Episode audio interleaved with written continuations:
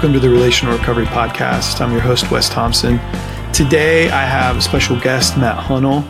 He is a friend, and I also get to work with him at the Refuge. We are going to talk about different aspects of addiction and recovery as Matt is in recovery himself, and he has a really interesting story to share. So we hope it's encouraging and helpful, and thanks for listening. Mr. Matt Hunnell, how are you doing today? Good. How are you doing? I'm feeling pretty good. It's early January. It's uh, feeling like winter. It's all wet. So there's that. Got that going for us. we got that going for us. well, man, I'm really glad to have you today. Um, you are on the team at the refuge, but you've also got a really awesome story to, and I wanted to hear some, some about that today. And we can obviously kind of bounce around a bit, but I thought it'd be good to start by you introducing yourself and maybe just sharing, sharing a little bit about yourself. And I know that's very open ended, but you take it and go wherever you want to go. Sure. Um, you know, I, I kind of like to always start kind of maybe where we're standing today. You know, people when they'll say, "Tell your story. Who are you?" or "Tell, tell us about yourself." And I mean, uh, today I'm a follower of Jesus Christ. I'm a husband of 41 years, father to three grown children. I have four grandchildren, or three grandchildren, one on the way. So we're being optimistic there. Um, and I think that's great because all of that's a product of sobriety, and that's something we're going to talk about today. And um, and and how we get to this life we get to live the beauty of, of where we get to live today and, and through that sobriety and that recovery um, and all the pieces and parts of that and what and what Christ has given me through that um, you know from the longer story you know I started my career a long time ago uh, in the retail business I was at Big Lot stores before they had stores um, I was there when they opened the first store stayed there uh, through about 1400 stores um, I was 35 years old and left uh, started my own businesses, had an office in Hong Kong, was blessed to do that. Opened up a supporting office in Dublin, Ohio, where I live. Um, did that, kind of took those companies that we had built and grown and developed over a lot of years, turned them into a pet company, and was blessed to be able to sell that in 2018.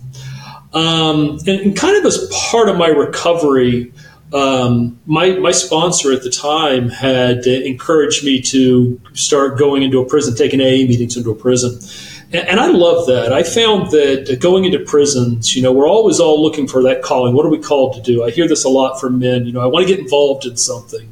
You know, I want to start doing something, and um, and, and, my answer always is, well, go do something and, and, you know, kind of find what your passion is. But my passion kind of found me when my sponsor said we're going to take this AA meeting in, and I loved it. I loved it from the first day, and couldn't wait to get back. I knew it was where where where God was calling me. It was work that I that I really enjoyed doing. Um, so when I when I was kind of in this position of now I've uh, now I'm not working, and my wife has informed me that I can do anything I want with my life but retire. Um, so I was kind of forced to go find something to do with my life. And so through just the process of, of prayer and, uh, and looking around and uh, talking to a lot of people, watching God open and close doors, um, finding some doors just solidly closed that surprised me, um, I ended up going to work for Prison Fellowship. I joined them. Um, a much larger nonprofit, and I had never been in fundraising. And I remember when I um, was talking to the woman I ended up working for, she'd been in, in uh, fundraising for forever, a brilliant woman. And she looked at me, she goes, Matt, have you ever worked for a nonprofit? I said, no, I've worked for some companies that didn't, never made money. She goes, those are charities. She goes, but, um, she liked the fact that, you know, I'd spent a lot of time in Asia. So part of being in Asia a lot is about building relationships the entire Asian culture and working in that climate is about relationships. And fundraising is about relationships. And so I kind of had that core competency in that tool. And then just a lot of generous people taught me a lot about the business. So I kind of covered a territory all the way from Ohio through Colorado, a lot of donors, a lot of meetings, and just a lot of reps getting out there and learning the business. Had an opportunity uh, to leave there after a few years and join a Christian college. Spent a couple years there running their advancement area, which is where I met your father. It's where I met Tom. And Tom and um, had said you should come join the refuge, and that's where you and I started our conversations. And uh, I don't know, 15 months later, here I am, blessed, Um, love what I'm doing. Love the men. Love the mission. But um, again, you know, I can only do that because I'm sober. You know, uh, and I I know when when I when I that that's one of the real driving forces. You know, if you're always looking for what keeps you sober, well, there's one thing. You know, I get to do what I do because if I uh, don't stay in that place, I can't do what I do. You know, I don't get to live in that blessing. So, yeah, that's uh, that, that's kind of the short, uh, condensed version of what can be a very long story. No, thank you, and I'm glad you're here too. It's been a fun, it's been a fun 15 month journey.